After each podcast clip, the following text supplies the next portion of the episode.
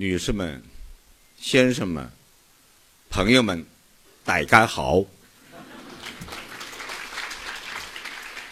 很高兴再一次来到香港书展，而且能够带来我新的作品和朋友们分享，而且非常荣幸的，呃，今天是静怡妹妹来主持这场演讲会。嗯，有人听了以后不高兴，我可以叫他妹夫啊，没没关系的啊，嗯，对，妹夫不要不不要吃醋啊，嗯，呃，妹夫呢是这套书的 总编辑，嗯，所以他现在很那个纠结的心情，嗯，很摆装出一副很羞涩的这个表情，嗯，待会儿媒体可以尽情的拷问他啊，对。那么非常高兴能带到带来这样一套新的作品，呃，而且是你看是香港的商务印书馆来出版，那我是大陆同胞，嗯，还有我们台湾同胞 来主持这样一个演讲会，两岸三地。那么为什么会有这样的一个组合呢？就是静怡刚才说的，我们都是华人。我们都是 Chinese，这是我们共同的特点。这一点不会因为政治制度和意识形态的不同而有所不同。我认为留在我们身上的血比意识形态和政治制度重要的多。这是我 特别要到香港，将来还会去台北。还会去国外华人社区来做这样的演讲的原因，所以我们今天的题目就是中华根。实际上，我们要回答的问题是中华文明的起源和根基。那么，要回答这个问题，我们首先要区分文化与文明。什么是文化呢？文化是人与动物的区别。动物没有文化，只有人才有文化。那也就是说，人从动物到人的那一天起，他有了文化。文化区别开人科动物和真正的人。我们知道，这个人也是动物。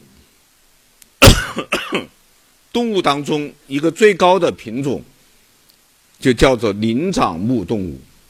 灵长目动物分成三类，第一类是猴类，第二类是猿类，第三类是人类。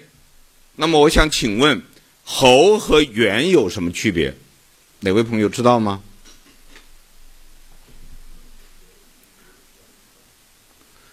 猴和猿的区别在尾巴。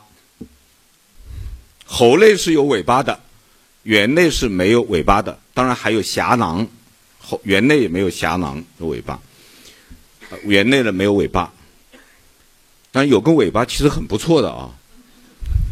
我们看那个《阿凡达》里面那个那个叫什么星啊？那个嗯，纳纳威人啊，纳威人有有个尾巴很漂亮的，嗯。那是我们没有，从猿开始就没有了。那么，请问猿类和人类的区别在哪？哦，谢谢，谢谢。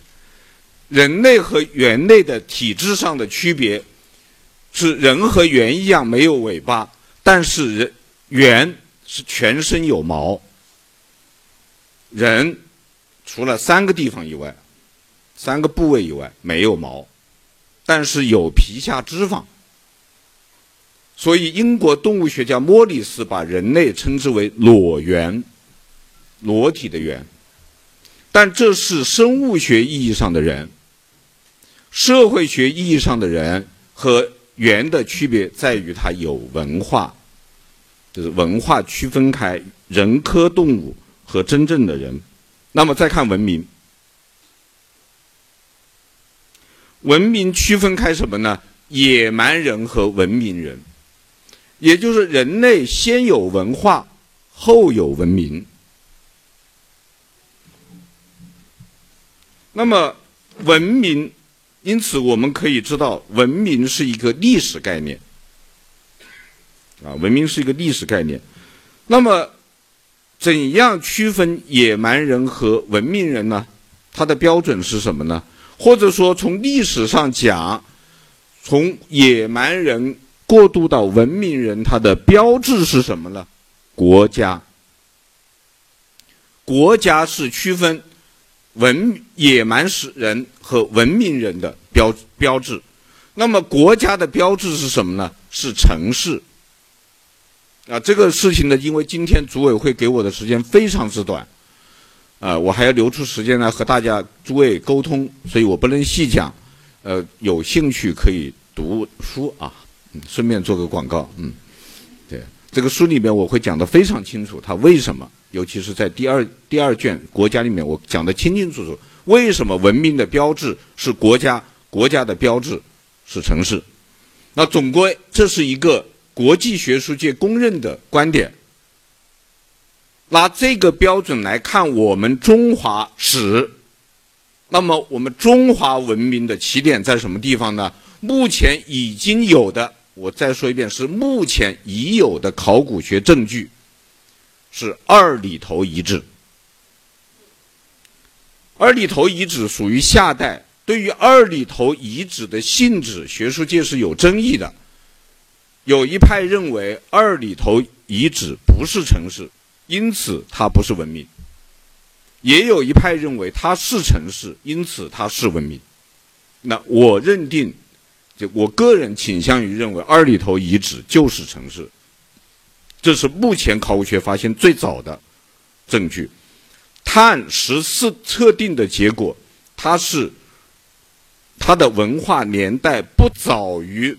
公元前一千七百五十年，再加上公元后的两千多年，因此中华文明的整个时段是三千七百年。有人说我们不是上下五千年吗？抱歉，上下五千年是文化，三千七百年是文明。以这个为界限。历史分为史前史和文明史。那么，我们我们首先来简单的看一下我们中华民族的史前文化。我们看一张表，任何任何世界上任何民族的史前文化，都可以分为这样几个历史阶段。那么，我们来看一下。任何民族的史前文化都是分成五个历史阶段，啊，四个历史阶段啊。第一个是原始群，原始群的这个文化标志呢，就是我前面说的裸体直立。我我把他，我我以夏娃为他的代表，因为在我们民族的神话和传说里面找不到代表人物了，没有，因为中华民族的特点就是它没有创世神，没有创世神话。没有创世神话的结果是不可能自发的产生宗教，一信就信别人的教，自己没宗教的。嗯。那么第二个呢，阶段呢就是氏族氏族社会。那么氏族社会呢，它有两个历史阶段，一个是母系氏族社会，一个是父系氏族社会。它的标志是什么呢？是生殖崇拜。我们我们先把这表过了以后，我再回过头来讲这个生殖崇拜啊。然后从氏族部过落不过渡下来呢是部落，部落时代的文化特点呢是图腾崇拜。啊，那我们的历史上的代表人物就是炎帝和黄帝，炎帝是早期部落，黄帝是晚期部落啊。然后再发展下去就是部落联盟，这就是尧舜禹。到了禹的儿子夏启废禅让制，行世袭制，国家就诞生了。那个时候诞生出来的叫部落国家，文明时代开始。因此，整个历史过程可以总结为五个字，叫点面片圈国。简单说就是这样。好，我们翻过去，我们来看一看这个这些图，这些图呢是我们现在已知的人类历史上最早的女神。请大家看，这女神漂亮吗？实在不漂亮。你看他们的特点，第一是面目不清，没脸的，一个的一个一个的有脸的都没有，都没有脸。第二个呢，乳大臀肥，乳大臀肥当然很性感啊。但是原始人做他们的形象做成这个样子，不是为了性感，是为了生孩子。呃，香港地区我不清楚，中国大陆北方地区有一句话叫做“买地要买三合土，娶媳妇要娶大屁股”。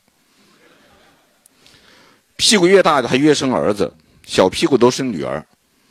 嗯，这个是屁股大是为了生孩子，呃，乳房大是为了有奶吃。还有无一例外的都是孕妇。那么我们现在看这样几个啊，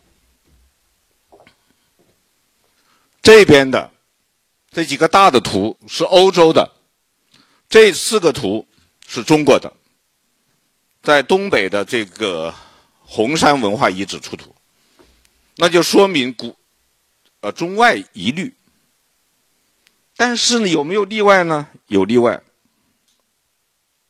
我们翻一下，这个也是原始时代的女神塑像，这个漂亮吗？这个漂亮吧？漂亮，性感。知道他是什么神吗？死神。前面的那个不漂亮的，是生命神、生命之神、生育之神，而这个性感美丽的。是死神。那么原始人的审美观念和我们是不一样的。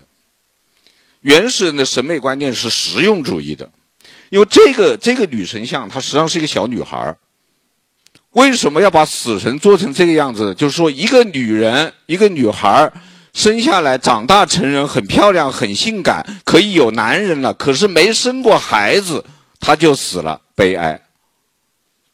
原始人认为，一个不生孩子的女人是可悲的，甚至是可怕的，因此让她做死死神。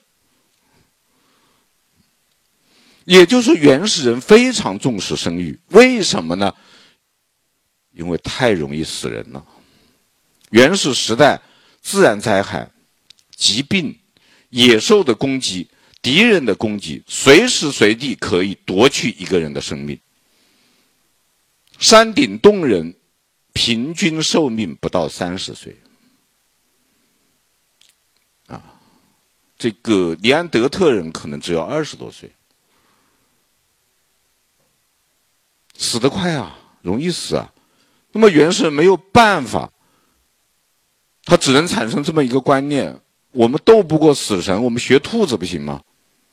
一窝一窝的下，多生一点。生的多，死的快，是原始时代的特点，所以他们就开始产生了生殖崇拜，就为生生孩子是一件非常伟大的事情，他必须加以崇拜。那么他要崇拜谁呢？他首先得崇拜女人，崇拜女性，因为孩子是女人生的。原始开始并不知道男人在生孩子过程中也有用，觉得他没什么用。有用的就是女人，女人、女性、女性生殖器，以及女性生殖器的象征，都是崇拜的对象。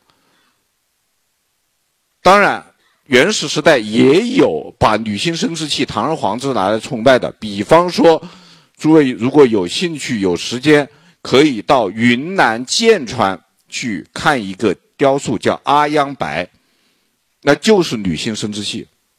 非常明显，现在还在，但是更多的使用了象征的手段，而最主要的象征物是什么呢？鱼和蛙。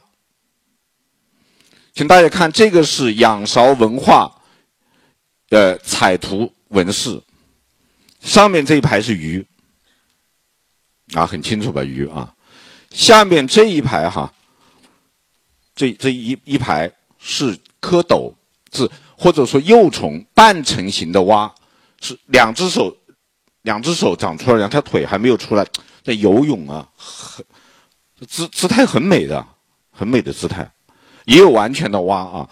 另外这个盆子是将在出土的，旁边的这个纹饰是鱼纹。那边的那个纹饰是蛙纹，那么我们来看一看这个鱼纹。啊，今天都是没有未成年人吧？没有儿童不宜的话啊，好像。大家看看这个纹饰，这个这个花纹，这是两条鱼双鱼纹，这是一条鱼，这是一条鱼。这两条鱼加在一起像什么？像女人的外阴。所以鱼象征着什么呢？象征着女人的外阴，包括阴唇、大阴唇、小阴唇。还有一个特点就是鱼籽多。你看鱼肚子打开以后，那里面好多籽啊，在水里面唰，多子多孙呐。所以鱼在我们民族文化当中一直是吉祥物。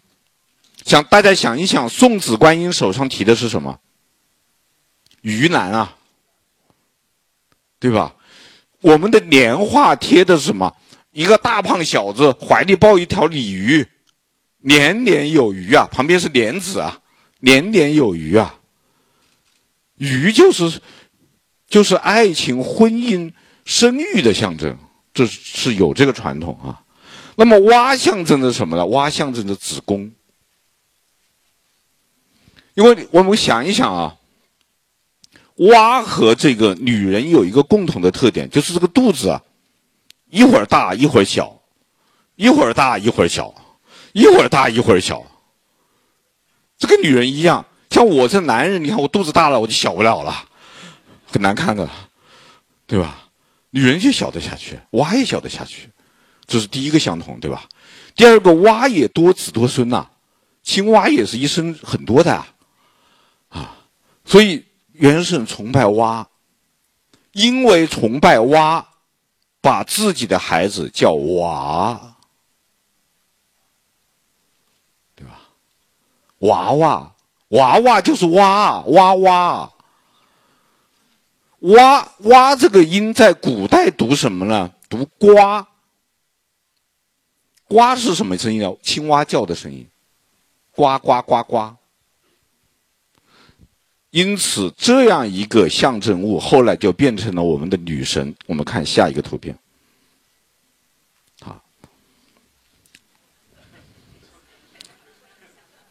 这这是我们民族的最早的女神，她的名字叫女娲。女娲就是一只蛙，她的肚子里面有很多点儿是什么？孩子啊！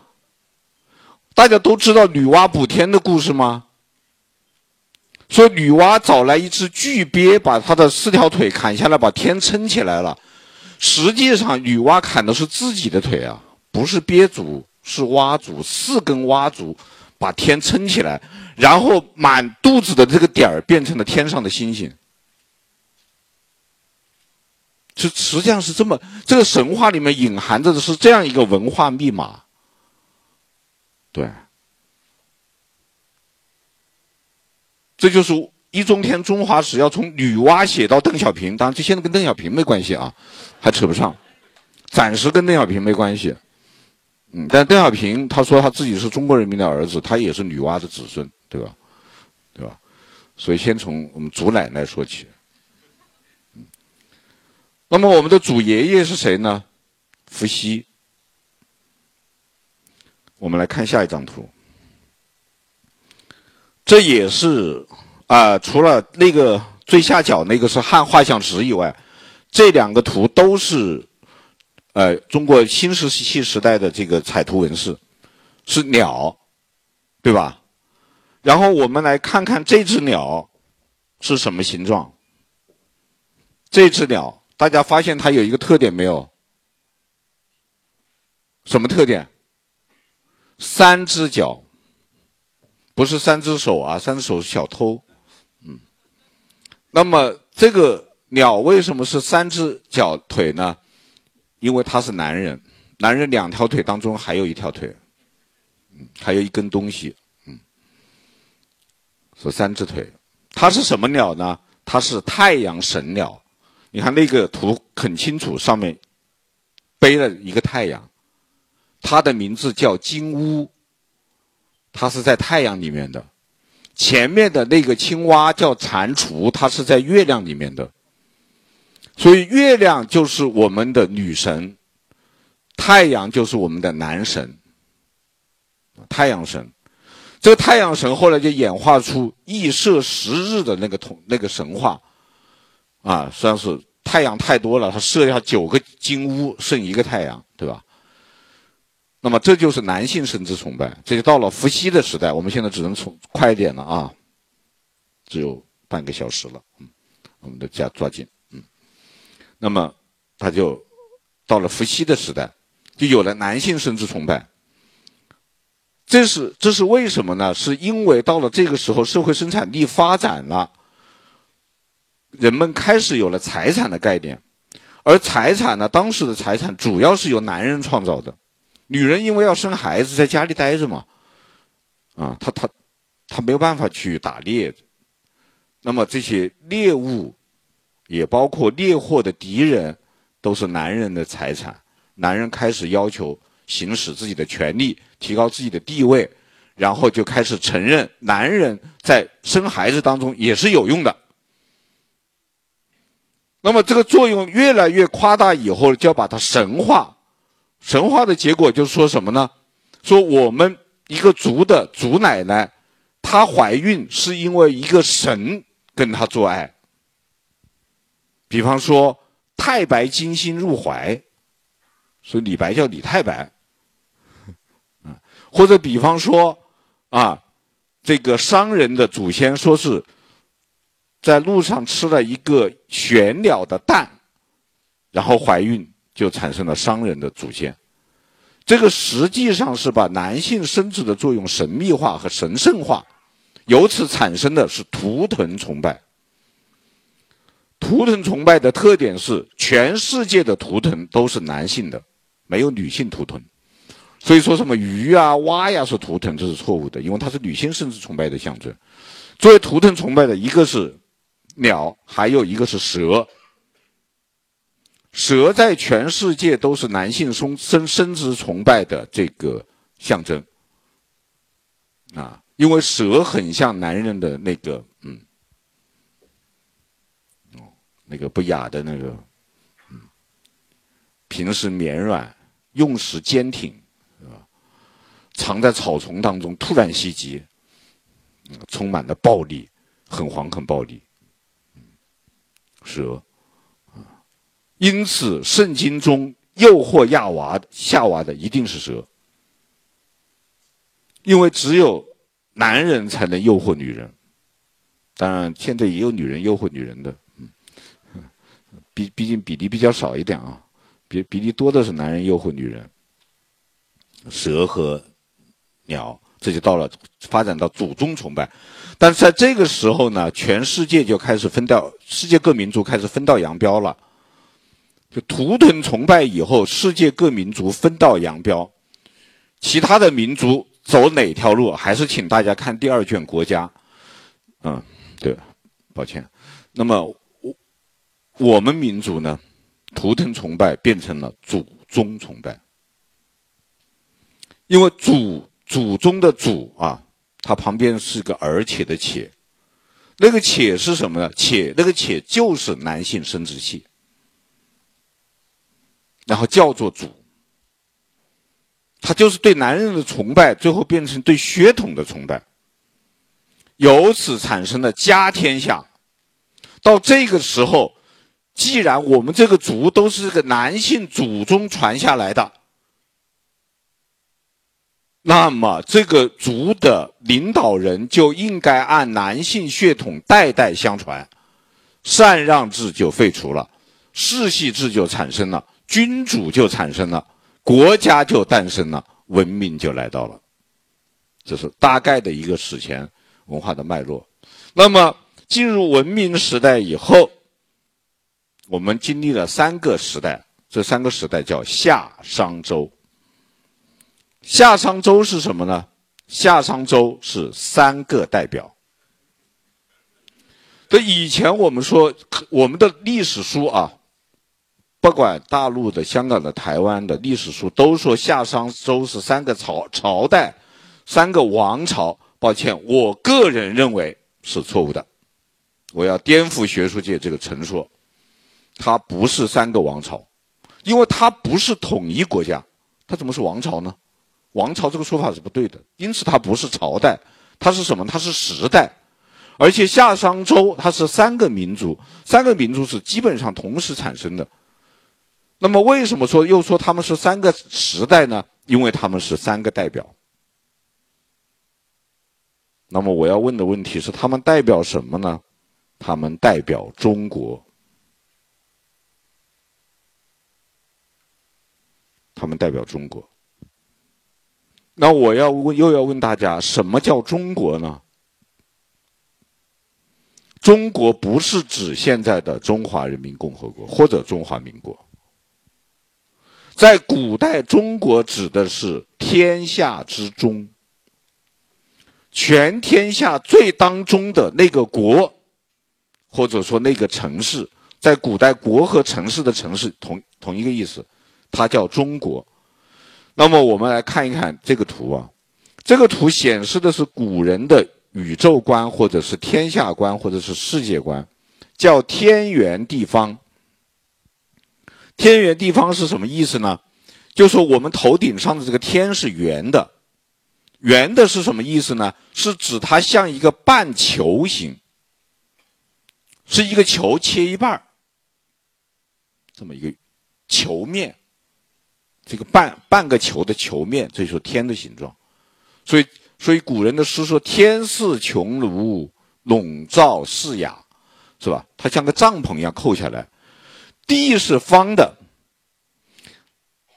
正方形，一个圆形扣在一个正方形下，它的投射图平面图就是这个样子，对不对？那大家就会说：那那那扣不住啊，是扣不住。所以有有有四个地方是海。”啊，这个图上看的可以可以看得很清楚，是海，叫四海，东西南北各一个海，叫四海。那么四海当中的这一块地叫什么呢？叫四海之内，也称海内。然后这个圆的扣下来的这个地方叫什么呢？叫普天之下，也叫天下。然后这个四四方方的这个地打一个对角线，画一个圈在当中，那个地方叫什么？叫中国。那个地方叫中国。那么那个地方在哪儿呢？有人说在河南省郑州市下面的登封市。这样说你还是不懂啊？那我告诉你，登封在哪呢？少林寺所在地。啊，那个地方据说还出了一个很好的公安局长，叫任长霞。啊，就是登封。登封市有一座观星台，观星台的下面曾经有一块石头，说那块石头就是那个正方形的地的正当中。谁放是谁定 测出来的？周公测出来的。哦，后来这一块石头，这块石头叫地胆，它对应的天上一颗星星叫天星，天不是圆的吗？它一个圆心嘛，那圆心上有颗星星叫天星。这个正方形的地下面呢，有一个石头叫地胆，这个地胆在文化大革命当中被红卫兵拿出来砸掉了，从此我们不得安宁，不是发洪水就是闹地震。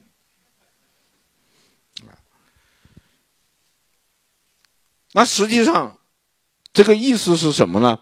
就是说中原地区就是天下之中，你居中国，则治天下，因为你在这个中原地区。住着呀，你就得到了天意，你对着天嘛，天保佑你，所以夏商周轮流到这个地方来建都，来代表中国。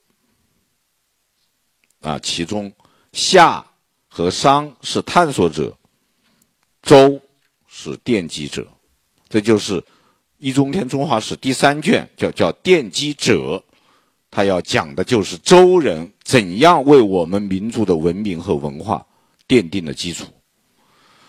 那么周人是怎么样奠定的呢？说我也只能简单的说，简单的说，就是我们都知道这个武王伐纣，对吧？武王伐纣总归是知道的。周武王率领八国联军，哎，不止八国了，八百国，号称八百国联军，啊，去攻打这个殷纣王，啊，非常快的就推翻了殷商王朝的统治。花了多少时间呢？不到两个月。据历史学家研究，只有三十多天。那我们知道，美国推翻伊拉克政权、萨达姆政权用了多少时间呢？五十六天。那也就是说，周武王在冷兵器时代，啊，没有飞机、没有坦克、没有大炮、没有导弹，在这样的一个条件下，只用了一半的时间把一个政权推翻了。推翻以后，胜利的周人忧心忡忡。太快了，来的太容易了，这保得住吗？这个，他们就要反思殷商王朝为什么迅速灭亡。得出的结论是：殷商王朝不把人当人，不把人当人有证据吗？有一个叫人参，一个叫人殉。什么叫人参呢？就是把人当牲口。当牺牲品，什么叫人殉呢？也是把人当牲口、当陪葬品。就殷商实行实行两种这个制度：一个贵族、一个王死了以后，要杀活人陪葬，这叫人殉；还有就是祭神的时候，有时候要杀活人做牺牲品，这叫人参。为什么叫人参呢？因为祭祀用的牺牲品叫牲口。啊这个牲口在养着的时候叫畜生，几种呢？六种叫六牲：马、牛、羊、猪、狗、鸡。六牲，如果去掉马叫五牲，啊，如果是牛、羊、猪叫三牲，但是有时候还要杀人，不得人心。为什么他们要杀人呢？很简单啊，我觉得很简单。所谓祭祀是什么呢？祭祀就是请神吃饭。中国人是最喜欢请客吃饭的，对吧？诸位都请客吃饭吧。待会我们这个完了以后，他们商务艺术馆还要请我吃饭。嗯，昨天已经吃过了，昨天叫接风，今天叫践行，或者明天叫行践行，今天晚上就叫庆功啊。嗯，反反正是要吃饭，有什什么事他都要吃饭，对吧？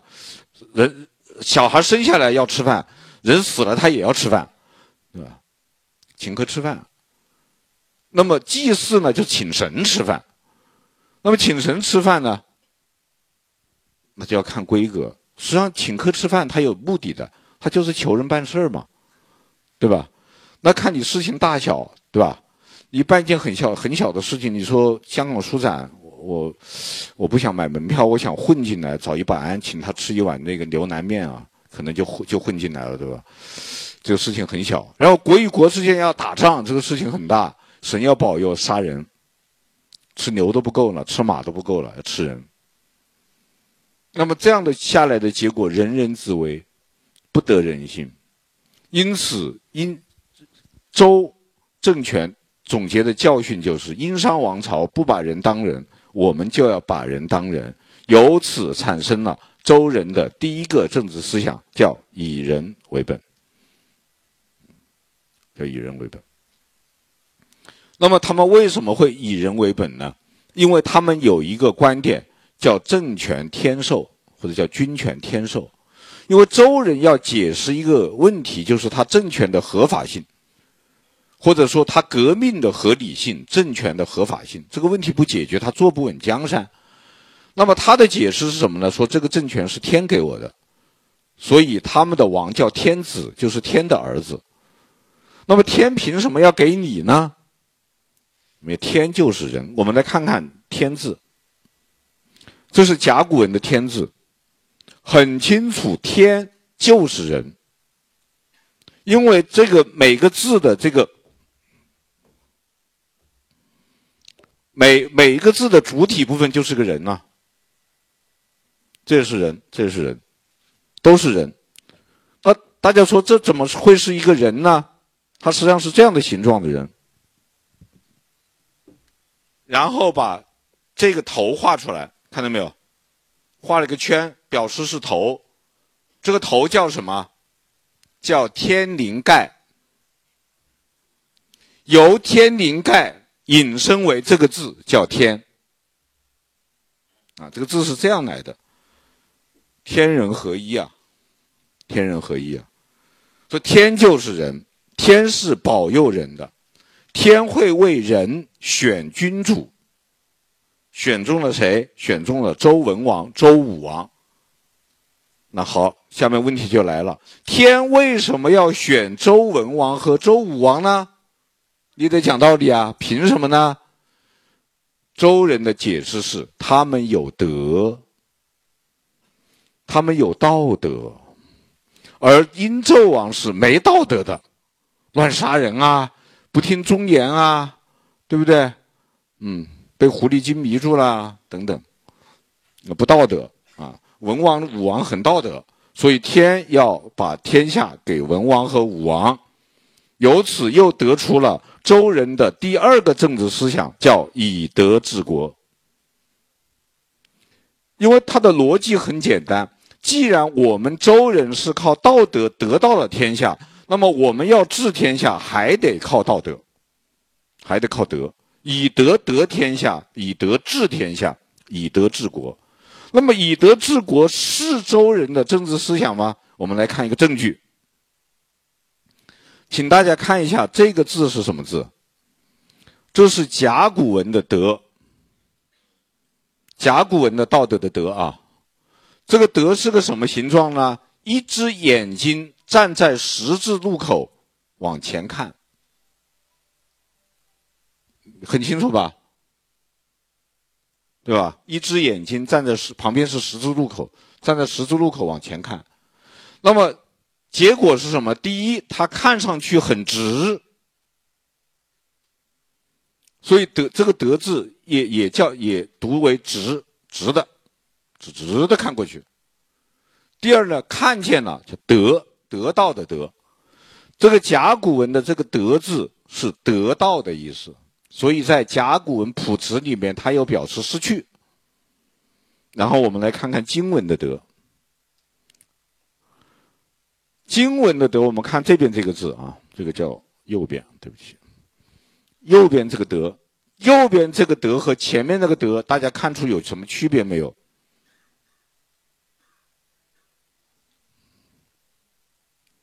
实际上，左边那个“德”和那个甲骨文的“德”是一样的。你就可以看出来，它们区别在哪了？对，右边这个“德”多了，下面多了一个“心”字，表示什么呢？表示内心深处的正直和内心深处的感悟，不是眼睛看见的，是心灵看见的。这个“德”就是道德的“德”，前面那个“德”是得到的“得”。那么这个旁边这个。对不起，右边我左右不分啊。那个右边的这个“德”字，右边这个“德”字是出出在哪呢？何尊。我们看一下，这是何尊的图。何尊是一种一一尊青铜器，它是什么时代的青铜器呢？周成王时期。我们周代的是第一个是文王，对不对？但是文王呢，他没有代表中国。他死了，他儿子武王伐纣，伐纣胜利以后几年以后也死了，继位的是成王，第三位，成王时代的这个青铜器叫何尊，现在藏在陕西省宝鸡市的青铜博物院。那这个这个这个做这个这个青铜器在那个地方。刚才那个德字，最早出现的就是这件青铜器，由此证明。心中之德，那个德是周人的概念。因为前面甲骨文都是殷商的，它都没有心。而且还有一个旁证，就是旁边我们刚才看到那个那个没有心的那个德啊，也是周人青铜器上的。它是用在什么地方呢？用在人名，比方说这个人叫某某德，那就不要这个心字。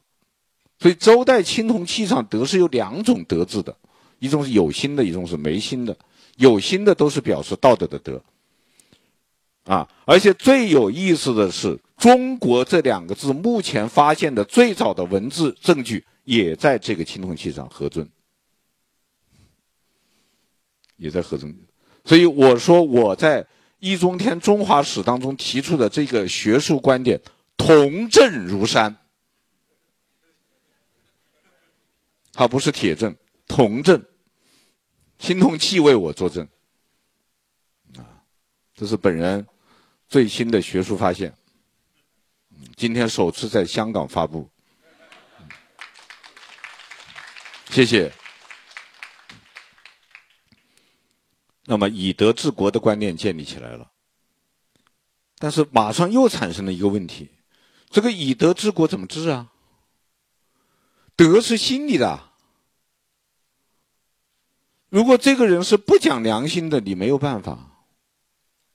那孔夫子有一个学生叫宰予，啊，叫宰予。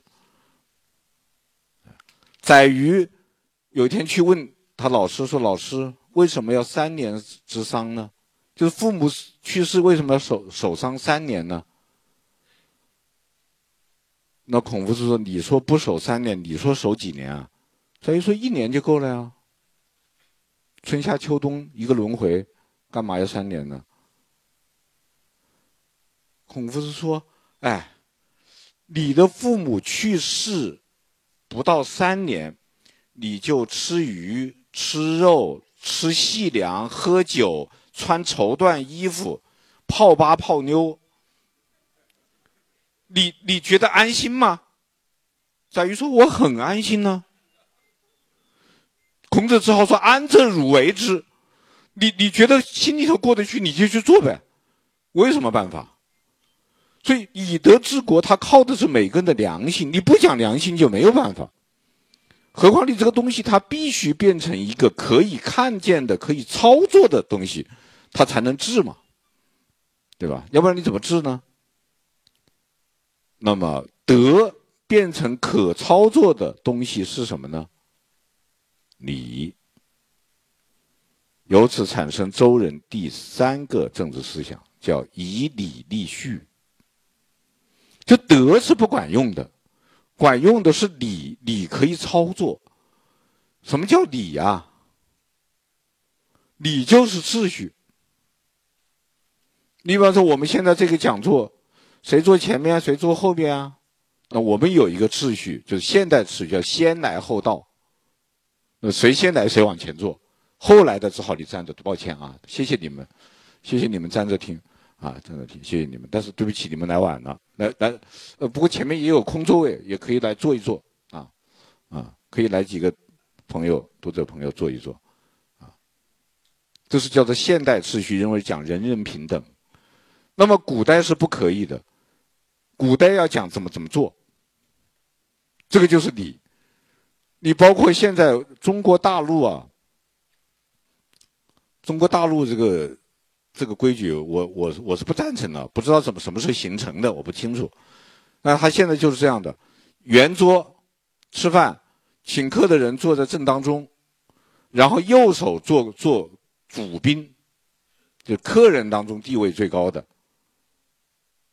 就是以右为尊，然后左手做主陪，然后其他的人都按地位高低、面子大小。这个坐，这对面正这个主人最正对面坐的那个人一定是买单的，呃，他是秘书或者办公室主任，这中国大陆的官场的臭规矩啊！我我一到跟他们吃饭，我就骂他们，对吧？臭规矩，因为他完全不符合我们的传统，客人不好让客人这样做的。我我们的，因为我们中国的传统是你坐在这个位置上的人叫君位，就是。不管你坐在什么地方，对着门的那个座位叫君位。军对面坐的那个叫臣位。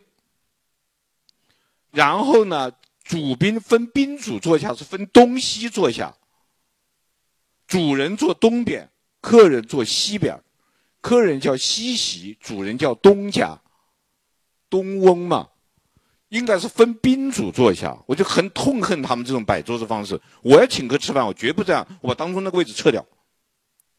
我服务员说：“你给我扔出去。”然后分宾主坐下，这才平等嘛。那反正是反正要有规矩了，就这么个规矩了。然后上菜的时候呢，服务员就从主人右手这个主宾这个座开始上菜。他结果会很尴尬，如果我主人主宾旁边坐的是主宾的太太，或者是主宾的女朋友，那糟糕，最后一个吃菜，很没道理的。对，反正现在的服务员都是不动脑子的嘛，他动脑子他当老板去了，他不动脑子才当服务员嘛，对吧？没办法。但他得按这个次序，然后顺时针方向上菜，那不能逆时针方向啊。逆时针方向是向遗体告别。大家到殡仪馆去看看是不是这样的？因为人已经死了，我们要去看他一眼，要逆时针嘛，退回去啊，这个就叫礼。而有了这一套东西以后，大家就知道规矩了，该怎么着怎么着，该哪做。该怎么走，是吧？谁走前面，谁走后面，啊？那这个是要职场里面是要办培训班的。我就考一个题目：你陪着首长或者领导或者你的贵客出发坐汽坐车该怎么做？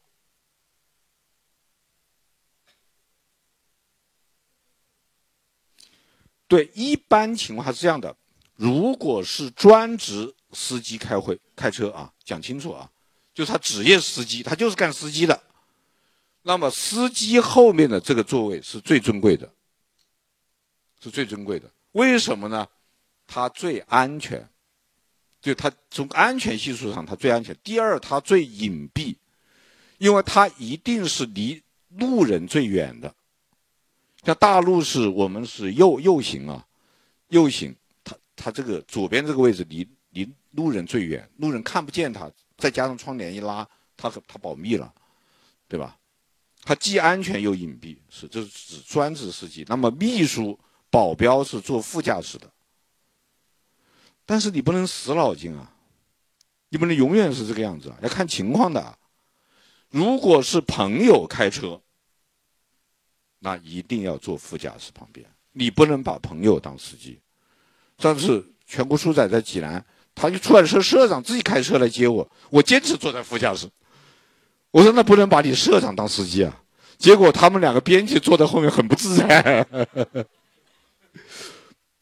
但是如果你出去打的，你有四个人打的，那么你的客人应该坐在哪儿呢？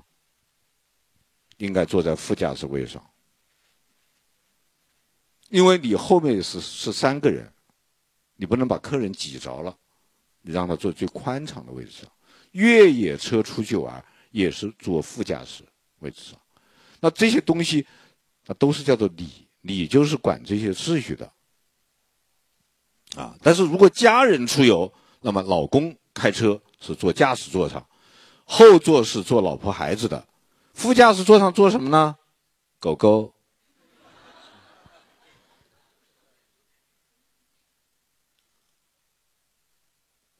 啊，这个叫礼。那么礼的好处，它就是有秩序、井然有序嘛。它的坏处是什么呢？不平等，是吧？谁都愿意坐前面，谁都愿意坐当中。那凭什么你坐当中，我坐后面呢？那你不能跟他讲道理，人家不爽。那么周人产生了第四种政治理念：以乐治和，就是用乐来调剂。啊，用乐来调剂，调剂为什么用乐可乐可以调剂呢？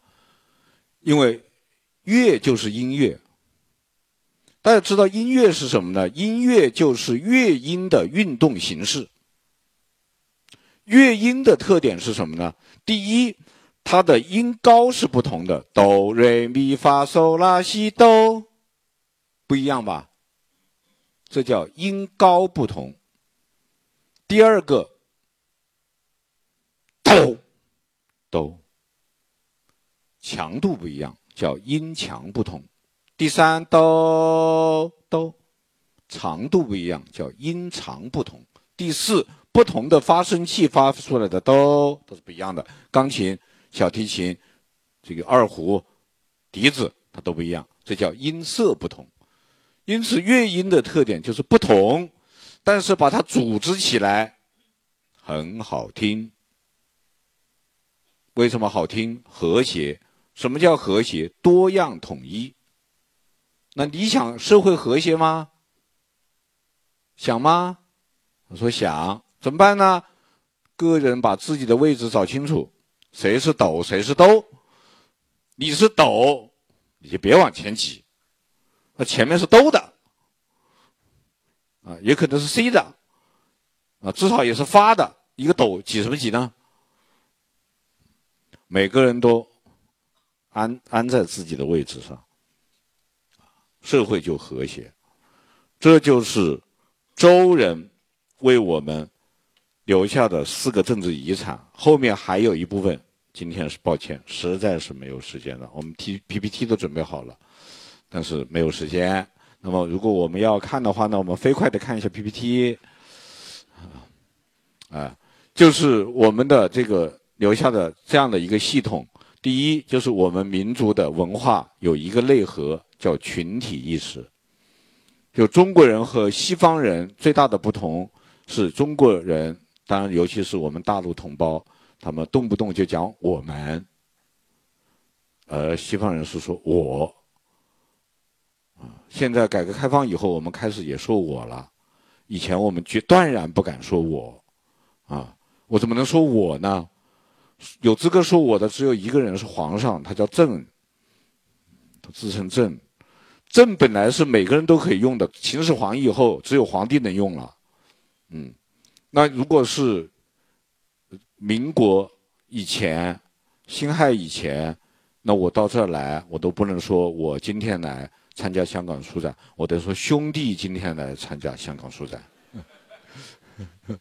对，哎，父母亲跟子女说话都不说我，父亲要说为父，啊，母亲要说为母，啊，儿子要说儿子，女儿要说女儿，啊，反正没有我，嗯。这个他因为他是群体意识，简单说下往下走。然后呢，我们有两只翅膀，一个叫忧患心理，一个叫乐观态度啊。就是这个简单的说嘛，谁都知道的，生于忧患，死于安乐啊。那个中国人是一直是文化心理的底色是忧患的，忧心忡忡，但是呢，呃，无比快乐啊。这个简单往走。嗯然后我们有三大精神，就是人本精神、现实精神、艺术精神。所谓人本精神，就是我们在看待所有的事物和这个关系，都是以人与人的关系去看待一切。啊，比方说，啊，岁寒而知松柏之后凋也，啊，荷花出污泥而不染，啊，这都是把自然界看作人嘛，叫人本精神啊。那，天人合一，合于人。第二精神就是现实精神。啊，中国人没有信仰，不相信来世，不相信天堂，啊，都是要兑现的。啊，我讲个例子啊，这个有，就比方说，这个我们内地现在很多人都是要拜菩萨的。那比方说，孩子要高考了，他们拜谁呢？拜文昌菩萨。那因为文昌菩萨是管这个的啊，然后有一天我就看到一个四川人，我不知道你们听不听得懂四川话。那四川人去拜文昌菩萨，拜完了以后嘀嘀咕咕，我说我拜对了没有？我说我说拜对了，这个文昌菩萨就是管高高考的。他说：“哎呦，你不晓得，我那个娃儿要考的是斯坦福噻。”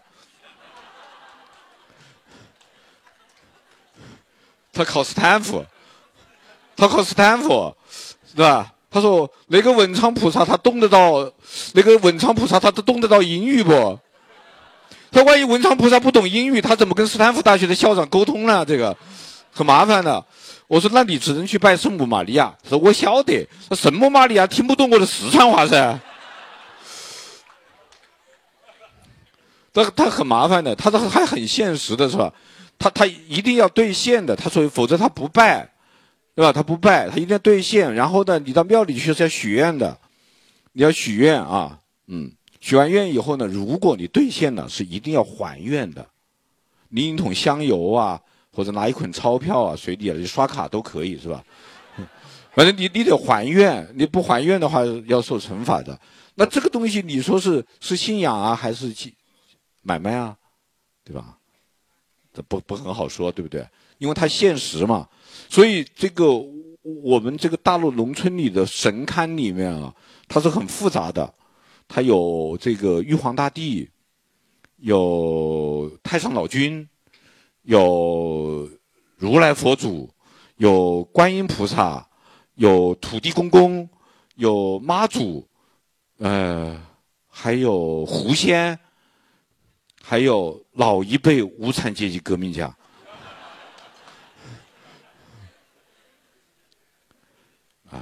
是割那么多是吗？他是各管各的啊，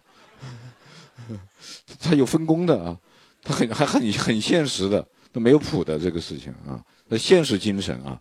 第三个就是艺术精神，啊，因为人本精神加现实精神，它就变成艺术精神，他他就是用艺术的眼光看待一切。你就拿中餐和西餐来说，那个西餐很明显的是科学，是吧？啊，牛肉五百克啊，这个微波炉呃中火三分钟，是吧？然后出来以后端上来，胡椒啊什么酱你自己撒。那要厨师干什么呢？我都不知道啊，啊，那那中餐它就是很很艺术的嘛，讲色香味全，是吧？你讲配，那配菜首先你学，你学厨艺第一功夫是刀工啊。这个这个，我跟你讲，我现在是年纪大了，我年轻的时候刀工是非常好的，我的这个土豆丝儿可以切的跟头发丝儿那么细，啊啊，然后我我我炒那个酸辣土豆丝，我有专门的那配料的啊，刀工啊，火工啊，是吧？然后你都配好以后，油着了下去以后，啪啪啪啪翻炒，这样唰出锅，五颜六色。艺术啊，它是可以观赏的，整个做菜的全过程是可以观赏的，包括我们中国的艺术也是这样。书法，它的创作过程是可观赏的；国画，它的创作过程是可观赏的；油画那个创作过程是不可观赏的。画油画有什么好看呢？一点不好看。画素描好看吗？不好看。画出来好看，过程不好看。我们的书法、国画，还有我们的戏曲，是吧？它整个过程都是好看的，艺术精神，这三大精神也是周人留给我们的遗产。这三大精神，兄弟我在第三卷奠基者里面都已经讲清楚了。好，时间已到，我现在必须下台接受我金一妹妹的采访，谢谢。